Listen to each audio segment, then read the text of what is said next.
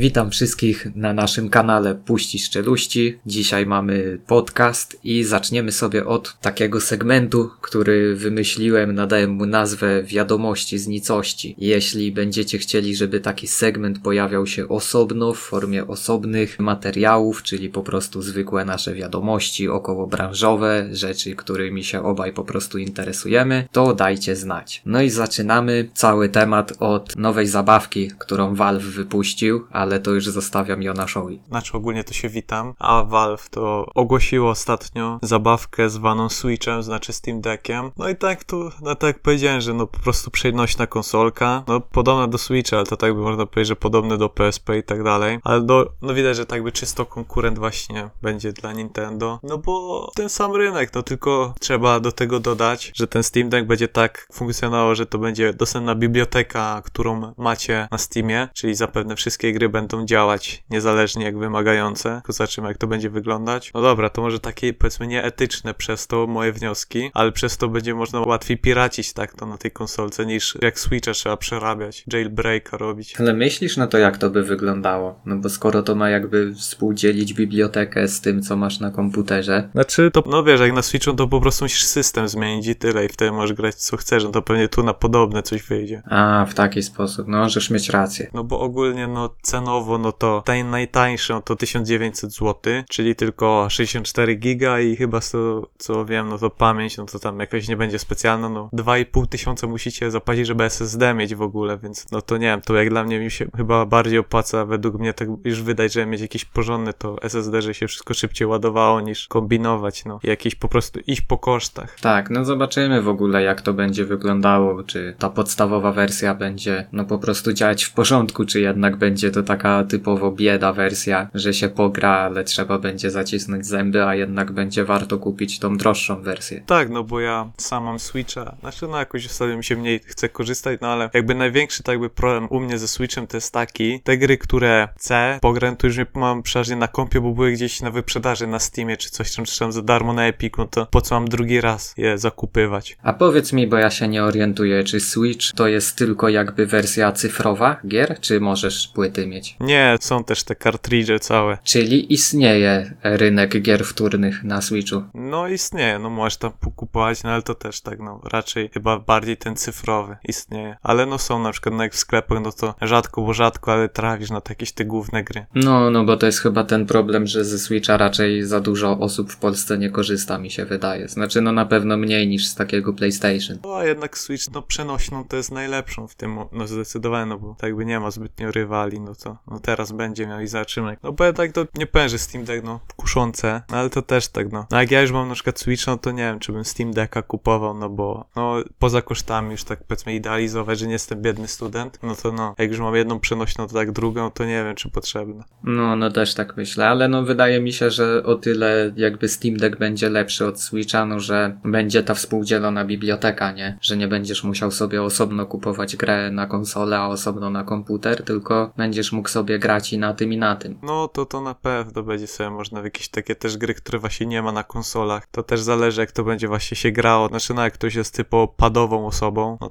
to raczej nie będzie problemu. Jak jest takim klawiaturowym jak ja, no to nie wiem. Ci klawiaturowi, no to wiadomo, że nie dla nich raczej konsole są. No stara szkoła, powoli wymiera. Niektóre gry na PlayStation akurat wspierają klawiaturę i myszkę. Na pewno w Fortnite się da, bo grałem. No to jakieś jeszcze inne wiadomości, no to nie wiem, no to teraz możemy na sporty walki przejść, no bo jednak tam się odrobinkę zadziało, znaczy w polskich sportach walki. No to mieliśmy powrót Włodarczyka na ring, może zacznijmy od tego, no wyszedł z więzienia. No ale ta powrotna walka Włodarczyka, no bardzo, bardzo słaba. Dla mnie to ona była tragiczna i jeśli mam być szczery, może ktoś tutaj mi zarzucić brak obiektywizmu, to nie obejrzałem tej walki do końca. Bo ja już wiedziałem po starcie tej walki, jak ona będzie wyglądać, no i Włodarczyk wygrał na punkty z przeciwnikiem, który no jest takim, jak ja to nazywam, kelnerem, takim no chłopcem do bicia, żywym mięsem i tak dalej, i tak dalej. No to dla mnie jakby nie znokautować takiego przeciwnika, to jest tak jakby ten przeciwnik z tobą wygrał, no ja tak uważam. No ale też swój wiek ma przy okazji. No ma, a szkoda bardzo, no bo powiem ci, że dla mnie Włodarczyk, no to bardzo dobrym był takim polskim pięściarzem. Ja z zainteresowaniem jego walki śledziłem i właśnie miał ten cios taki mocny, nokautujący, a tutaj no na punkty z takim przeciwnikiem, no to moim zdaniem klapa totalna. No ale zawsze coś, no. Znaczy, no wiesz, takie ostatnie hura i tyle, no. Jak Adamek i Gołota robili. No, możesz mieć rację. A szkoda, bo jak tak rozpuszczę te wodze fantazji, no to nie wiem szczerze, kto teraz z polskiej sceny ma jakieś szanse. No ludzie tak, no wierzą w tego Cieślaka tutaj, mojego chłopaka z Radomia, ale o nim jakoś słuch w ogóle zaginął. Gdzieś tam niby ma te walki, coś tam słychać, że gdzieś się przygotowuje, a potem jakoś kompletnie nic o tym nie słychać. Może tak zabija swoich przeciwników, że po prostu aż słuch ginie. A tak w ogóle ten, według ciebie topowy bokser polski, tak w historii, tak bez uzasadniania. Tak bez uzasadniania to chyba Michalczewski. No z tym się zgadzam, zdecydowanie. A już nie, zaraz ci ktoś powie, ale to był Niemiec. Dużo słyszałem takich komentarzy, że to był Niemiec, no i ludzie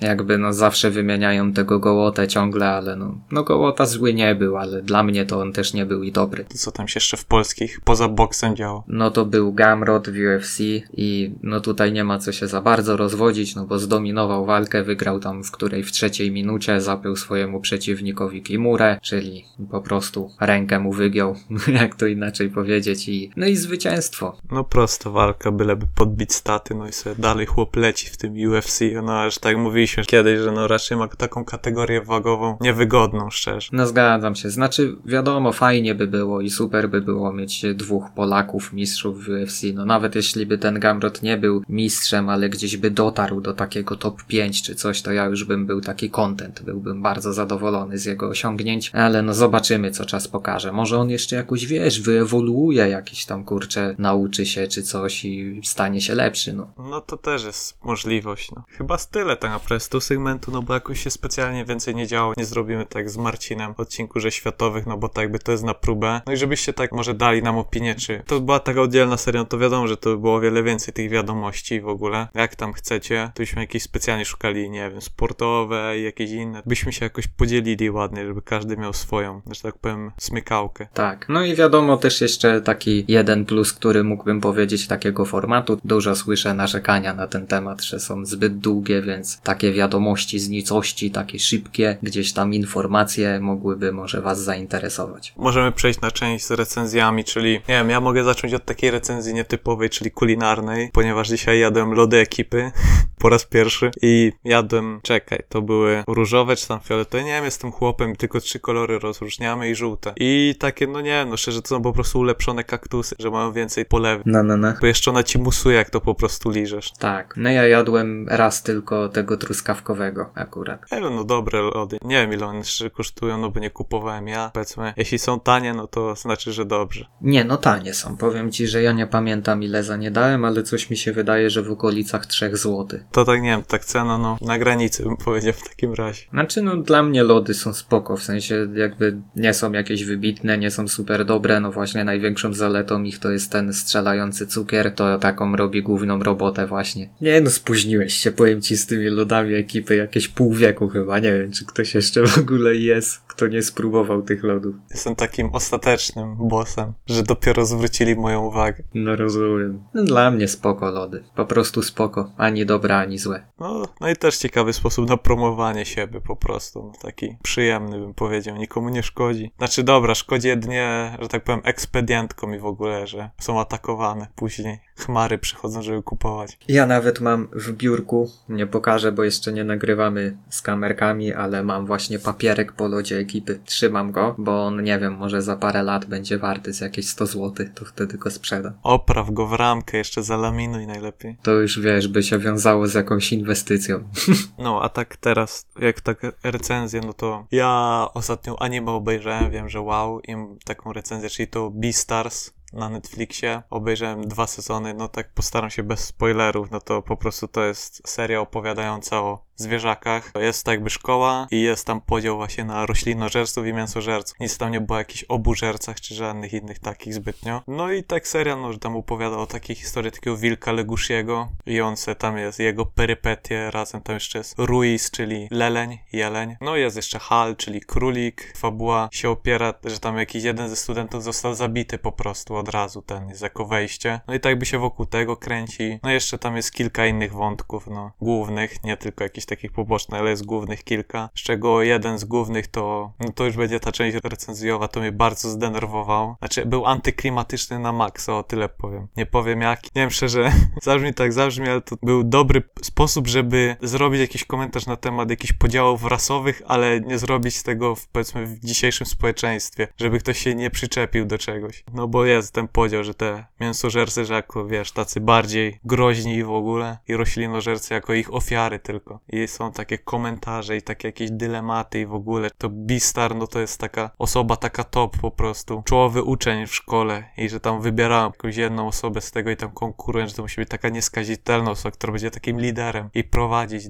do połączenia obydwu rodzajów. No a tak ogólnie, no to jest takie anime to 3D, ale akurat nie wiem, do tych zwierzaków to anime plus 3D pasuje, że to akurat ładnie mi się spodobało. Tak, to CGI, no. Powiem ci, że szczerze to jest chyba jedyne anime, które, bo ja tam parę odcinków tylko tego obejrzałem, tak w dodatku z zaramienia po prostu, jak ktoś inny oglądał, no to tak nie odrażało mnie tak jak na przykład przy jakimś Berserku albo przy niektórych scenach w Attack on Titan, bo tam to CGI wygląda okropnie, a tutaj faktycznie muszę powiedzieć, że wyglądało ładnie nawet to anime. No wygląda ładnie. Młodzieżowy bym powiedział, no że takie jakieś rzeczy jak są tam powiedzmy w liceum, innych takich gimnazjach, takie mam problemy przeważnie i tak by ich dorastanie i powiedzmy jeszcze tak by ostrzegał od razu, że no jak ludzie nazywali, że to jest taki wiesz fury serial, że typowo, że to tylko takie osoby oglądają, no to w stanie jestem w pełni zrozumieć o co chodzi, więc no jeśli kogoś odraża takie coś, to nie wiem, to są tak jakieś powiedzmy takie sceny sugestywne bym powiedział. Bo trzeba powiedzieć też przede wszystkim, że to jest takie romansidło ogólnie, ten serial. No jest, no właśnie dlatego, no tak mówię, że te główne problemy jakieś liceum, no to romanse zawsze jakieś inne takie. Też w tym anime jest po prostu takie zderzenie w ogóle wartości, nie tylko takich no powiedzmy drapieżne, ale też jest takie zderzenie na przykład wartości takich właśnie jak ktoś chce połączyć te do różne środowiska, że albo jest to podejście to makiawelistyczne, czyli za wszelką cenę, że cel uświęca środki inne takie, albo takie podejście pokojowe, że empatia inne takie. No i ogólnie to polecam to anime, jakbym miał ocenę dać, to bym dał takie 3,5 na 5 wilków, solidne, podoba mi się. I nawet powiem, że mi się drugi sezon bardziej spodobał niż pierwszy, więc no, to już w ogóle zachęta, żeby dalej oglądać. No, warto powiedzieć, żeby się nie poddawać na samym starcie. A Ruiz to jest ten jeleń? Tak, to on jest właśnie. To nie wiem, ja to pamiętam, że on takich był chyba trochę taki narcyz, co? No tak, no ale taki dumny i pewny siebie na maksa. No właśnie, pędzący do celu niezależnie, co? No właśnie jak Legoshi go określił, że on jest gwiazdą niezależnie gdzie się znajdzie. No i to tak jakby ma odzwierciedlenie później w tym anime. To tą scenę akurat jak on mu to mówił, to chyba nawet widziałem, bo mi się przypomniała. A ty masz coś do zrecenzowania? Mam. No jest na Netflixie podcast, bo to jest ogólnie podcast, tylko z taką jakby animowaną historią w tle. Nazywa się The Midnight Gospel i on ma 8 odcinków póki co, gdzieś tam jest zapowiedziany drugi sezon, ale tak nie do końca wiadomo, czy ten drugi sezon będą robić, bo ten pierwszy, że tak troszkę zaspoiluje, ale to jest taki troszki spoiler, że on tak się tajemniczo dosyć kończy, ale ogólnie serial opowiada o tym, że jest sobie koleżka, który nagrywa coś, co się nazywa Kosmokast, czyli to jest taki podcast, który jest nadawany międzygalaktycznie po prostu i ma coś takiego jak taki komputer, który jest taką wirtualną maszyną, w której on odwiedza alternatywne rzeczywistości i tam znajduje sobie zazwyczaj dosłownie pierwszą lepszą osobę, która jest tylko chętna, którą ma z brzegu i przeprowadza z nią po prostu wywiad na jakiś temat. No i każdy wywiad, no wiadomo, jest troszkę o czymś innym, ale tutaj jest taki mój mały minus, ponieważ moim zdaniem jest te 8 odcinków i one są zbyt trochę monotematyczne, bo dużo jest tam o medytacji. Mnie na przykład osobiście ten serial skłonił do medytowania i praktykuję sobie od jakiegoś czasu i każdemu polecam, ale powiedziałbym, że trochę jest tego zbyt dużo, no ale jednak koniec końców każdy jednak ten odcinek jest o czymś innym. Odcinki tak trwają, powiedziałbym różnie, że około 40 minut każdy. No i serial jest taki trochę psychodeliczny. Zwłaszcza nie tylko przez tematy, które są tam poruszane, bo są to zazwyczaj mocne tematy i bardzo takie tematy, powiedziałbym, egzystencjonalne, czyli takie, które lubię, ale też to, co się tam dzieje w tle, czyli ta taka tam animowana historia, która się dzieje podczas gdy te dwie osoby, czy tam no czasem nawet 3 ze sobą rozmawiają, no też są takie dosyć psychodeliczne, ale mają znaczenie i nawiązują do tego, o czym te postaci tam rozmawiają. Więc ogólnie serial polecam każdemu, tylko z góry ostrzegam, że no właśnie jest to taki serial dosyć... serial czy podcast, już sam nie nie wiem jak to nazwać, jest taki dosyć egzystencjonalny. No nie jest to coś takiego, co sobie odpalicie, nie wiem, zmęczeni po pracy, żeby się odprężyć czy coś w ten deseń, bo to nie da rady. Ja sam się złapałem nad tym, że musiałem sobie przełożyć seans na inny dzień, bo na przykład byłem zbyt zmęczony, już nie wyrabiałem z tymi tematami, które były w danym odcinku poruszane. I jaką byś ocenę dał temu? Jeśli bym miał dać ocenę, no to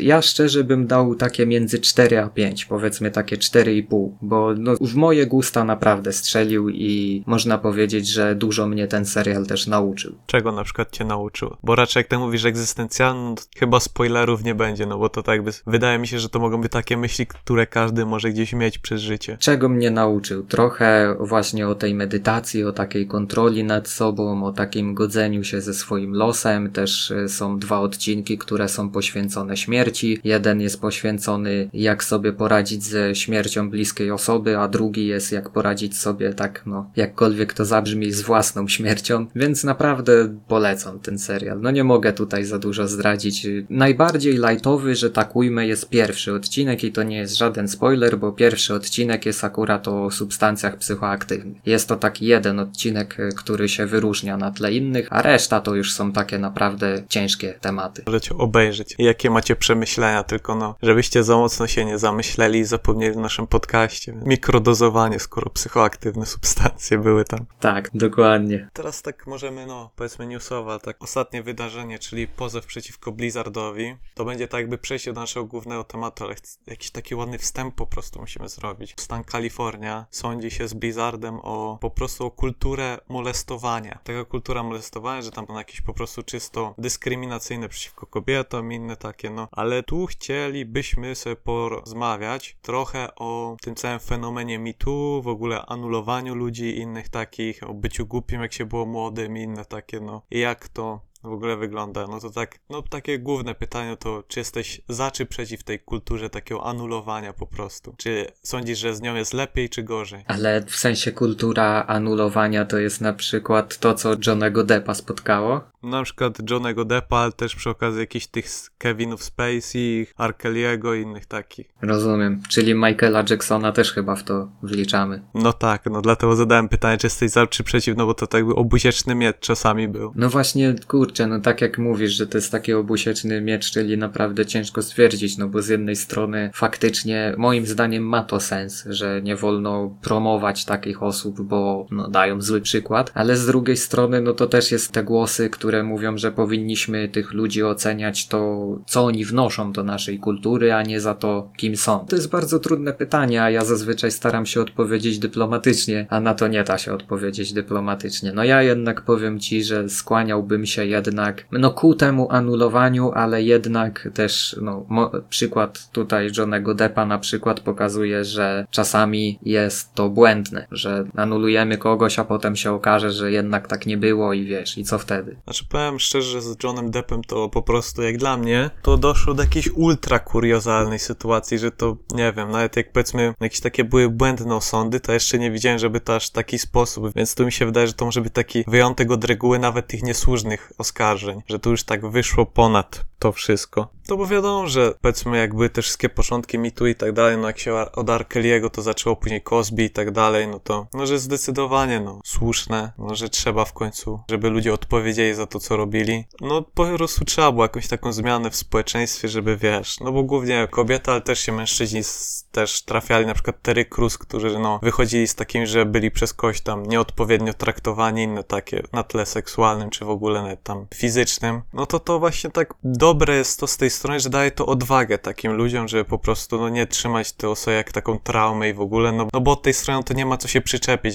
jak to powiedzieć, że sprawiedliwości musi się stać zadość, a nie tak, no, że wszyscy się tam kryli i tak dalej, dopiero teraz zaczęło wszystko to od kilku lat się ujawniać. No z tym akurat się zgadzam. Nie wyobrażam sobie, jak to w ogóle jest być w takiej sytuacji i wierzę w to, że może być niektórym ofiarom ciężko jednak się przyznać do tego, że może być to, nie wiem, w jakiś sposób wstydliwe. No trzeba, no kara musi spotkać. Ja nie wierzę w żadną karę po śmierci czy coś w ten deseń. Kara musi nastąpić już tu, teraz i na ziemi za czyny, które człowiek robi. No tak, no bo jednak też, no tak mówisz z tą odwagą, no to jest to, plus jeszcze jakieś pozwy i tak dalej, no bo zawsze jak ktoś oskarży kogoś, no to zawsze od razu pozew leci, no, że o defamację, inne takie, no. Znaczy wiesz, że typowo, żeby wystraszyć po prostu kogoś, no. Tak, no i też inna kwestia, jeśli jesteś też osobą popularną, nie? Bo na pewno niektóre osoby by chciały zrobić taki pozew tylko w taki sposób, żeby nikt się o tym nie dowiedział, a nie, że potem cały świat będzie mówił, że o, on był albo ona była molestowana. Tak, no bo to też jednak, wiesz, no jak na przykład te osoby już się ujawnią, później mam problemy, no bo wiadomo, że fani osoby tej sławnej, no to będą ją dosłownie męczyć już praktycznie do końca życia, że zniszczą jej życie i w ogóle, no i też są ujawnienia, to jeszcze się media zaczną się zjawiać i w ogóle. Znaczy, no wiadomo, że sprawiedliwość, no ale też taka cena trochę za to wychodzi. Plus, no wiadomo, że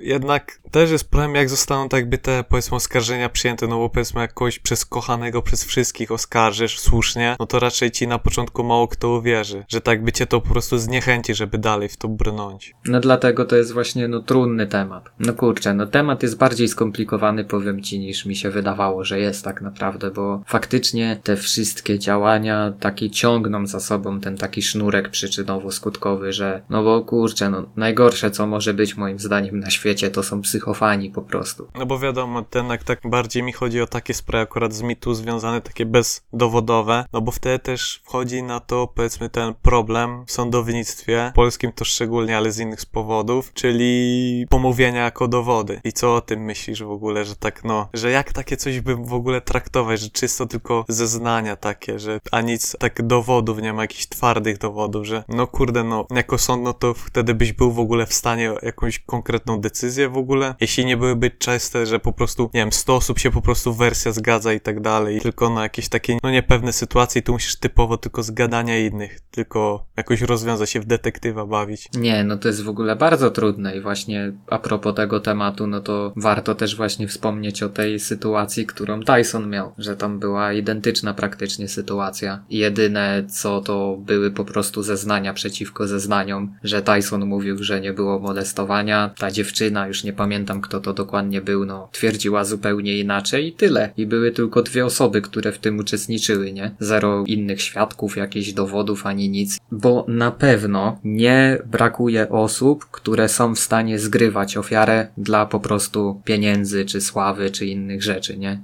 Ale powiem ci, że szczerze, że właśnie ten punkt jest często jakoś, powiedzmy, wywlekany, ale kurde, no. Mi się wydaje, że ten punkt jest częściej wywlekany niż to się w ogóle dzieje, że ktoś dla sławy kogoś oskarża, szczerze. To jest takie zjawisko, które no na pewno zachodzi. Nie wiem, że jak to jest wszystko tak opowiadane jako ten główny punkt przeciw oskarżeniu, to tak by się wydawało, jakby to w co drugiej sprawie tak było, szczerze. Nie, no wiadomo, ja nie mówię, no ten argument, który ja przed chwilą powiedziałem sam w sobie, no to on jest totalnie bezwartościowy. Z drugiej strony, no wierzę jednak w to, że takich osób naprawdę nie brakuje. No tak, no bo też na dodatek wpływa na te osoby, które prawdę mówią, no bo to jednak zmniejsza ich reputację wtedy, w przyszłych sprawach. Tak, dokładnie. No bo no jest tak. Kiedyś oglądałem taki fajny film, nie wiem czy to było na wojnie idei, czy nie wiem, ale się dowiem, bo te kanały no takie podobne tematyki poruszają właśnie. Tam był poruszany temat kłamstwa, że dlaczego kłamstwo jakby w społeczeństwie jest tak bardzo piętnowane. Polecam obejrzeć po prostu. Nie będę się na ten temat rozwodził, ale chyba wiecie co mam na myśli. No po prostu jeśli w społeczeństwie nie ma zaufania,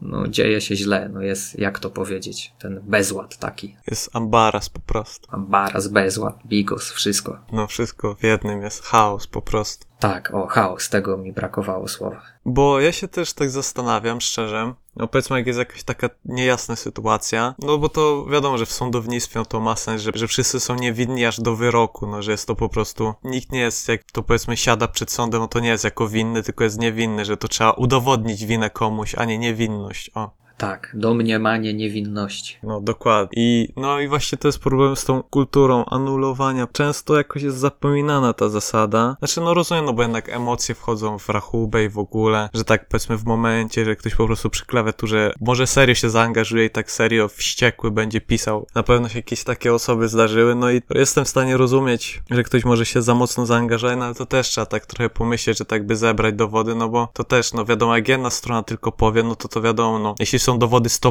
a 0%, no to, a jak później jest odpowiedź z drugiej strony, to jest nagle taki ping-pong po prostu, no. Wiesz, no, Ci ludzie, którzy unoszą się emocjami, no to mogą być jacyś ludzie zaangażowani w to, czy ludzie przed klawiaturą, tak jak już wspominałem wcześniej, jacyś psychofani, ale jednak sędziowie i ta cała ława przysięgłych i tak dalej, no to jednak powinna obiektywnie na sprawę patrzeć. Ależ no też te sądy, no na przykład ostatnio kuriozalna sprawa, czyli Cosby został wypuszczony na wolność, co nie wiem jakim cudem to się w ogóle dokonało, szczególnie, że zeznanie i w ogóle, że ponad 50 czy 60 kobiet aż przeciw niemu są. Jak to powiedzieć, już to w kulturze się utrwaliło, że po prostu on był z jednej z takich, no został zwolniony z więzienia, to taka sytuacja, że no to też później takiemu sądowi ciężko zaufać, że jeśli osoba, która jest dosłownie pewność, że już coś takiego odwaliła, sobie tylko 3 lata posiedziała. No tak, no akurat powiem ci, że takie te sprawy z wyrokami i tak dalej, że wiesz, to jest ciężkie. Prawo jest w ogóle ciężko skonstruowane, no zwłaszcza nasze prawo, bo dochodzi naprawdę do takich kuriozalnych przypadków, gdzie ktoś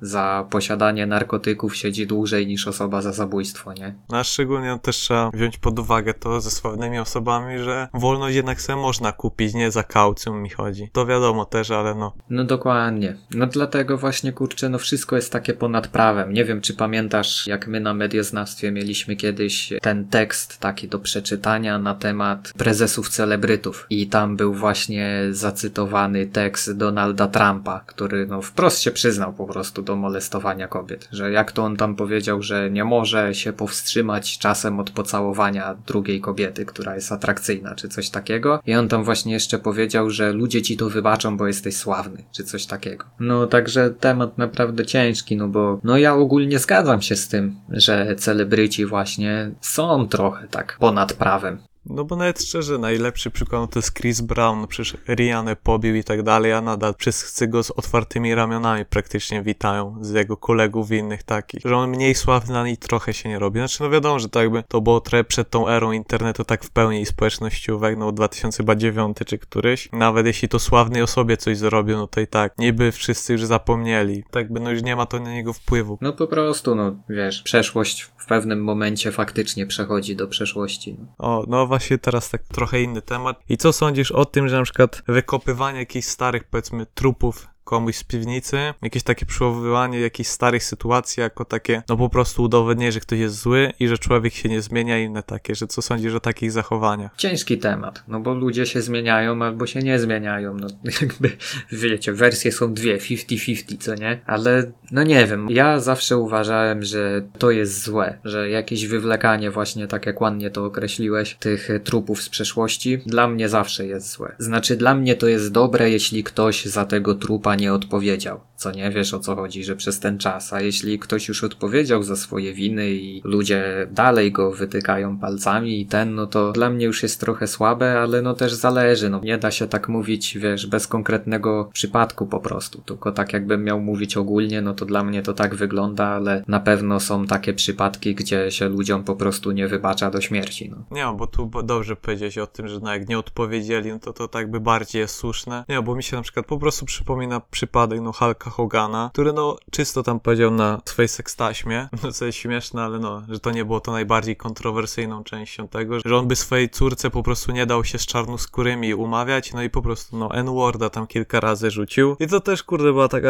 dziwna sytuacja, no, bo jednak został to, powiedzmy, na jakieś kilka lat ukryty, nisko siedział i później nagle niedawno wyskoczył i teraz, nie wiem, po prostu wszyscy ignorują jakby to, co powiedział i tyle, no, mimo, że goś 70-60 lat, no, to raczej, no, nie wiem, czy zmieni swoje poglądy nagle, szczerze. Wiesz, bo tutaj też pojawia się też takie bardzo filozoficzne pytanie, moim zdaniem, czy można kogoś karać za poglądy? Jeśli karać by ludzi po prostu za coś takiego, no to jak to się u nas w Polsce mówi, brakłoby miejsc w więzieniach. Tak, no bo powiedzmy za te prywatne, no bo jakbym to dał taki podział, powiedzmy dorosłym, ale takim dorosłym umysłowo, no to się po prostu wie, z jakimi poglądami można wyjść do ludzi, a z jakimi nie. I jakby jak ktoś wie, że ma jakieś powalone poglądy, no które wie, że wzbudzą jakąś wielką debatę. No to się wtedy dla kolegów te poglądy zostawia. No tak, no dokładnie, tylko no takie wiesz, poglądy to też tak, też musisz gdzieś linię tak by postawić, gdzie są akceptowalne prywatnie, on powiedział. No bo jednak, no wiadomo, każdy może mieć też poglądy, ale to też tak no... Kurde, no ciężko jest wtedy postawić, czy trzeba postawić jakąkolwiek linię, bo ktoś może być, nie wiem, ukrycie neonazistą czy coś takiego, no i wtedy się tak zastanawiasz. No wiadomo, że to przy sobie trzyma i tak dalej, się z tym nie afiszuje, no ale czy to jest jakby odpowiednie w ogóle? O, bym tak to określił. Nawet prywatnie. No rozumiem. No powiem ci, że o tym samym myślałem i też miałem tą rozkminę zacząć. Ale powiedz mi jeszcze tak w sprawie tego Hulka Hogana, to on celowo tą sekstaśmę wypuścił, czy to wypłynęło jakoś? To wypłynęło. Czyli można powiedzieć, że mówił to tak trochę w swoim gronie, tylko po prostu to wypłynęło. No bo akurat z Hoganem to wiesz, że on był tym takim bohaterem amerykańskim, jedzcie witaminki i inne takie, że takim przykładem dla dzieciaków, a tu nagle wypływa taśma, na której jest na maksa hipokrytą. To mnie akurat nie dziwi. W sensie wiesz, jak to też Tyson w swojej biografii pisał, że on naćpany kokainą nagrywał spot, którym mówił dzieciaki nie bierzcie kokainy. Taka wypływa no hipokryzja, no słusznie szczerze, no bo jednak, no też trzeba tak by odpowiedzialność wziąć, no jednak, no akurat jak publiczną osobą jest, no to jednak trzeba uświadomić sobie, że jednak się z nią 24/7, no to jest niestety ta udręka. Moim zdaniem to jest najczęstszy powód do dram na YouTubie, że z tego co widzę to zawsze jest tak, że ludzie sobie zarzucają, że ale ty masz młodą widownię, a ty przeklinasz i ten, że dajesz zły przykład. Tak samo na przykład było z Natsu, że też ludzie byli o to źli właśnie, że nagrywa teraz content dla dzieci, a tu takie rzeczy wychodzą, nie? No ale no powiedzmy z Natsu to był taki myk, że jakoś ona niby coś społecznie nieakceptowalnego robiła, ale tak w cudzysłowie, no bo jednak jest to ostatecznie akceptowalne, bym tak powiedział. Znaczy no może argument na zasadzie skoro to istnieje, to znaczy, że jest akceptowalne, no może jest akurat błędny, zwłaszcza w temacie, który mówimy. Ale nie chodzi mi o to, tylko no, chodzi mi po prostu o pracę seksualną, że raczej już teraz no, się uznaje to po prostu za pracę jak pracę i tyle, no. A nie, że jakieś wymyślanie, że to uniżające czy coś, no wiadomo, że trzeba tak by więcej się pokazać, no ale no, tak by no, zarobek to zarobek. No nie wiem. Mi się wydaje, że dalej są takie opinie, że jest to poniżające, tylko że po prostu ludzie z tego korzystają. Znaczy no wiesz, no bo tak by się ta opinia po prostu zmienia, no i coraz to są częstsze głosy, że po prostu zalegalizować takie prace i tak dalej, na przykład, że wiesz, tak, no, czy tam stanie na wylotówkach inne takie, żeby to było legalne, no bo to też przy okazji bezpieczeństwo da im. Bezpieczeństwo zapewnić inne takie, powiedzmy, komforty z tym związane, no, że po prostu jakieś podatki inne. No tak, no podatki, wiesz, że badania przede wszystkim, żeby te dziewczyny i ci chłopacy, tak jak powiedziałeś, żeby przechodzili regularnie, żeby nie było nagle jakiejś pandemii. No bo to tak, to muszą na własną rękę. No albo robią, albo nie robią. No ale powiedzmy ci szanujący się, no to jednak robią, którzy no chcą mieć klientów. No tak, no w ogóle to jest osobny temat, jakby legalizacja prostytucji, bo są też takie argumenty przeciw, ale moim zdaniem są to bardzo słabe argumenty. No możemy tak na inny podcast, bo dużo tematów tu się wyłoniło, ale no musimy wrócić na stary. Ale tak no, tak na temat tego, że człowiek się zmienia i tak dalej, no bo dla mnie najgłupszą rzeczą, że wygrzebywanie, jak ktoś po prostu miał z 13 lat, czy coś napisał na Twitterze, Facebooku i tak dalej, gadanie, że w 2010 coś homofobicznego, a teraz nie wiem, chodzi z tęczami i tak dalej, no to nie ma bata, żeby on był tolerancyjny w tym momencie. No bo kurde, z dziećmi jest to główne, że jednak jest to uleganie tej presji społeczeństwa, bym powiedział. No tak. No bo szczerze, no niech ktoś podniesie rękę, kto nie powiedział czegokolwiek głupiego tak pod presją jakiejkolwiek innej osoby, jak był młodszy. Mało kto, albo nie zrobił czegoś naprawdę głupiego. Ja bym to nazwał po prostu wprost karaniem dzieci. No bo skoro jakby w momencie popełnienia no przestępstwa, czy czegoś niekulturalnego, tak to ujmijmy, byłeś dzieckiem, no to moim zdaniem powinieneś też odpowiadać za to jako dziecko, a nie na zasadzie, że nie wiem, w wieku 13 lat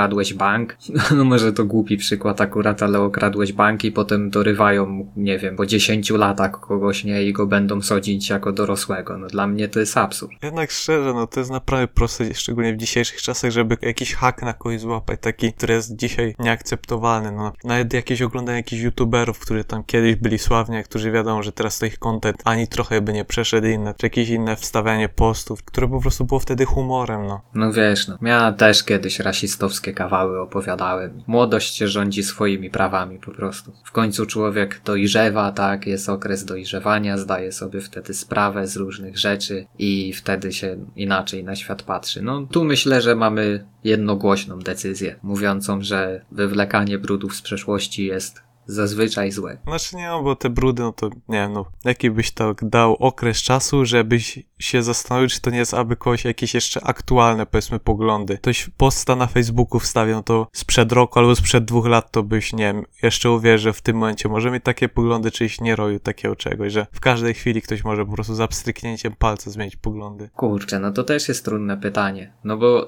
jeśli tak podajesz taką liczbę rok, 2, no to dla mnie to jest dosyć mało, żeby ktoś przeszedł taką metamorfozę, ale wiesz, ale no kto wie, może przeszedł, wiesz, może był jakoś w trakcie, może miał jeszcze taki w momencie pisania tego posta, taki ostatni podryk przed metamorfozą swoją, no nie mam pojęcia, ale jak już tak jeszcze bym wrócił w ogóle jeszcze wcześniej, jak rozmawialiśmy właśnie do tego właśnie karania za poglądy, no to masz rację, że jednak celebryci, osoby sławne i ten, no powinni uważać na słowa, tak to ujmę po prostu, ale jednak wiesz, karaniem za poglądy to jest trochę...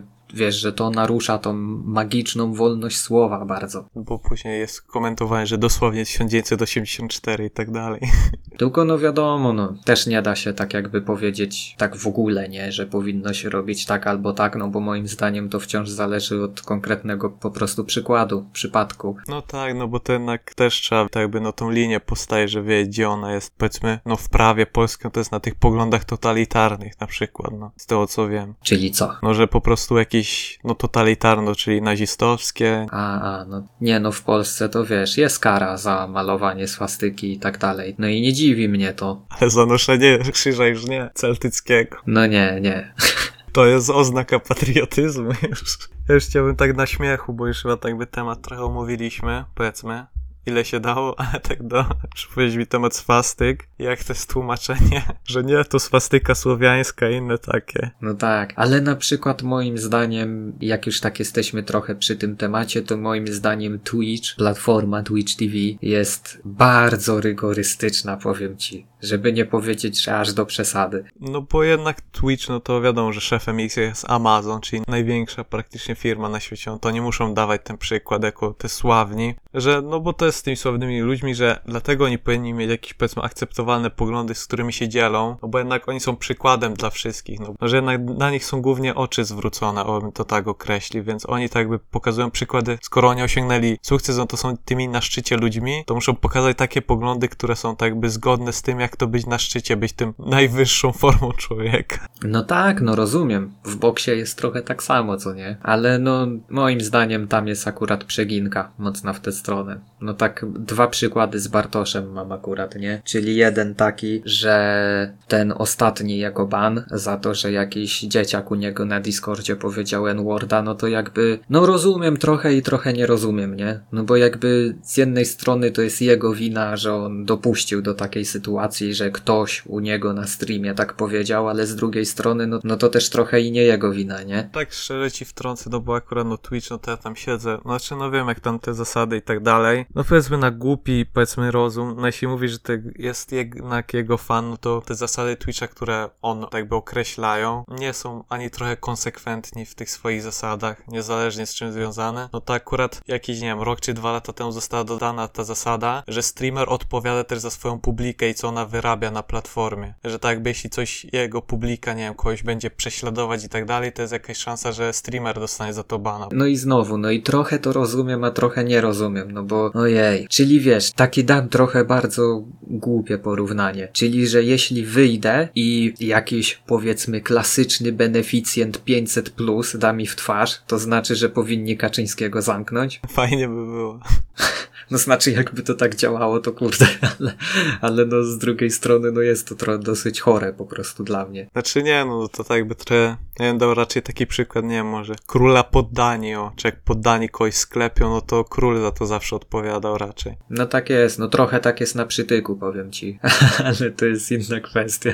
No moim zdaniem jest to dosyć głupie, znaczy no faktycznie, no bo jakby jeśli wiesz, streamer podjudza takie zachowania, no to wiadomo, to ban z miejsca, nie? Ale no jakby no streamer nie ma jakiejś takiej, wiesz, typowo władzy, żeby nad tymi ludźmi zapanować, nie? Tak jak mówię, na przykład przykład N-word, no to też często, że ktoś powie na przykład w czacie czy coś, jest wielkie zdziwienie, że jak to i po co. No i to jest kurde często też spowodowane tym, że właśnie streamer jakoś tak by po prostu dozwolił na takie zachowania, no bo jednak znam jakichś streamerów, co po prostu od początku trzymali na wodzy tak jakby widzów, że promowali takie, wiesz, te pozytywne wibracje, no i później tworzyli takie typowo całe to zbiorowisko, które było pozytywne, czysto. Znaczy no masz rację, no bo to też trzeba odpowiednią publikę po prostu też wokół siebie gromadzić, co nie? No bo jeśli jesteś patusem, no to będziesz podobnych ludzi przyciągał. No tak, no bo na przykład mnie śmieszy, jak jest takie wielkie zdziwienie, jak się typowo, no tą dramową taką, powiedzmy, publikę zbiera wokół siebie, czy inną taką, no bo to jest najczęstsze tak jakby u streamerów i później jest wielkie zdziwienie, że ta publika coś odwala, że inne tam policję wzywa na ciebie, inne takie jest wielkie zdziwienie, że ta publika to zrobiła. No tak, no to są ci tak zwani na tej polskiej scenie zadymiarze, nie? Że robią jakieś tam zadymy na tych swoich streamach i jak potem ich widzowie robią tak samo, to jest wtedy, ale dlaczego? Dlaczego wy tak robicie? To tylko ja tak mogę. No bo to jest takie później decyzja, jednak streamer musi podjąć, że poświęcić dużą część publiki, ale żeby mieć ogarniętą publikę. No, znaczy no na Twitchu teraz jest wielka drama o hazard i w ogóle, ale no to już w ogóle temat bardzo długi. Ja bym na przykład naprawdę bardzo chętnie zrobił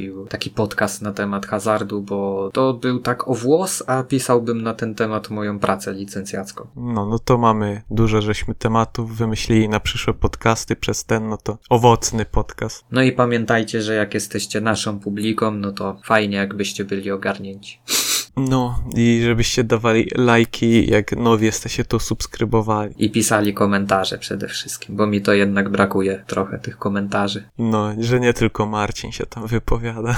No Marcin to kurde, pisał te komentarze, bo on chciał po prostu w odcinku być. No i widzicie, i był. A może jak ty napiszesz komentarz, to może też będziesz w odcinku. Albo pozdrowienie dostaniecie przy minimum. Nie no, tak pozdrowienie to jest takie gwarantowane, bym powiedział. No dobra, no to się żegnamy, tak to trzymajcie się. Siema. Trzymajcie się.